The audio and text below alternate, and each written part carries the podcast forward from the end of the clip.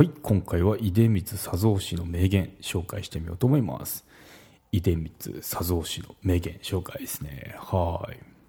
うですね。日本の企業も熱いよっていう話をします。でも熱くても火気厳禁なのが出光興産ですよってちょっといいこと言ってみましたガソリンの出光ですね。創業者の出光佐三氏の話になりますね。岡田君の映画であの海賊と言われた男のモデルの方になってますね。岡田君の映画と言ってますけど、百田尚樹さんの歴史経済小説ですね、原作が。はい、ということで紹介していきます。出光佐三氏とはから話していこうと思うんですけど、めいじじゅうはちねんせんはっぴゃくはちじゅうごねん生まれですね。福岡県の宗像郡赤間村に生まれましたってことで、うん、で、まあ、今でいうとこの神戸大学ですねを卒業後、堺商店に入社ということで、でその後独立して出光商会、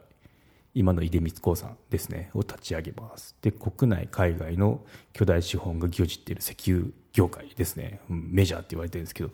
そこにほとんど裸一貫で立ち向かったその姿は海賊と称されてますね。はい、戦後日本を代表する経営者として名を馳せましたってことで、うん、そうですね。にせんじゅうにねんに発売された小説「海賊と呼ばれた男」、百田尚樹さんの本ですね。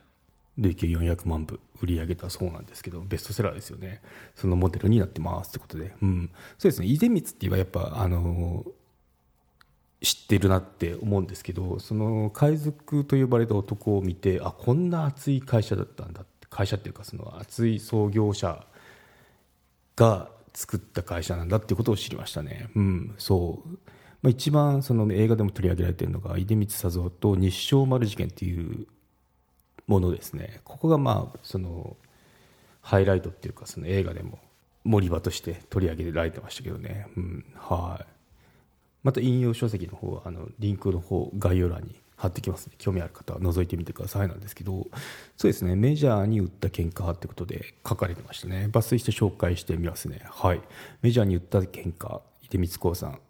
佐三を知る上で欠かせないのはしょうわにじゅうはちねんに起きた日照丸事件ですということで、うん、当時日本はまだ敗戦国ですと。サンフランシスコ会議によって主権回復を果たしていたものを、復興と経済発展のため大量の石油資本資源を必要としていました。でも当時はあの石油世界の石油ですね世界の石油はメジャー、アメリカ系、イギリス系、オランダ系の企業によって寡占状態でしたよっていう時代背景がありますね。でアメリカやイギリスに頭の上がらない日本は独自のルートを開発するわけにもいかなかったんですよ。でメジャーズとの不利な取引を余儀なくされていたところに、その一人立ち上がったのが出光佐三氏でしたよって紹介されてますね。はい、直接の発端はせんきゅうひゃくごじゅういちねんしょうわにじゅうろくねんにイランが当時世界最大の石油埋蔵量を有すると目されていたものの、イギリス資本による搾取によってその恩恵を十分に受けることができませんでしたよっていうことですね。これに反発したわけですね、イランは。で石油の国有化を宣言しました、イランがですね。でこれに対してイギリスは中東地域に海軍を派遣し、イランと石油取引をするために来航するタンカーの撃沈を表明しましたよってことで、うん、結構すごい穏やかじゃないですよね。この事実上経済制裁により両国は一触即発の状態を迎えました。アバダーン危機というらしいですね。はい、今ワールドカップで中東地域盛り上がってますけど、そういった背景があったんですね。そういった歴史ですね歴史があったんですね。うん、で、まあ、ここで佐三氏どう判断したかっていうと、まあ、メジャーズによる寡占に反対していたわけですね、佐三氏自体も。でイギリスによる経済制裁は国際法上正当性がないと判断しました。でせんきゅうひゃくごじゅうにねんしょうわにじゅうななねんに直接取引を試みようとしますね。でそうですね、サウジアラビア経由で専務である自分の弟ですねをあのイランに派遣しましたと。で要人との長い交渉の末に原油の購入計画を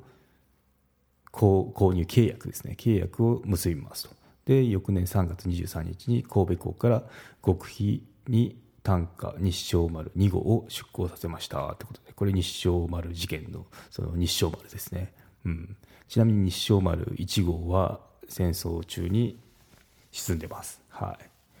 約にしゅうかんごしがつとおかイギリス海軍の目を逃れるようにしてイランに到着した日照丸はアバダン港で原油を積み込みましたってことで、でじゅうごにちに出港、イギリスの海軍のイギリス海軍の海上封鎖により機雷が設置された危険な海域をくぐり抜けごがつここのか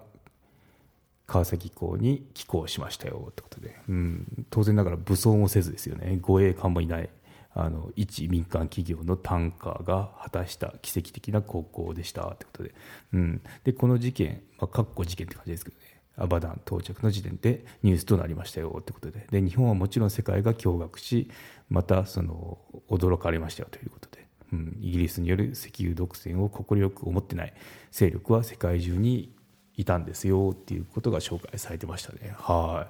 い、そう結構これ知らないですよね、うん、映画で見てもすごいことしてるなって思ったんですけど、まあ、勇気のある決断ですよね。映画ではタンカーに何かあったら切腹する覚悟だったってことが書かれてますんで、あのこのぐらいの気概っていうのは現代の日本人も見習いたいところですよね。またリンクの方はあのプライムビデオで今見れる状態だったんで登録して見てみてくださいってところですよね。はい、まあ、砂像史はやっぱこの、まあ、昔のその方だと普通なのかもしれないですけど、今から見ると愛国的に見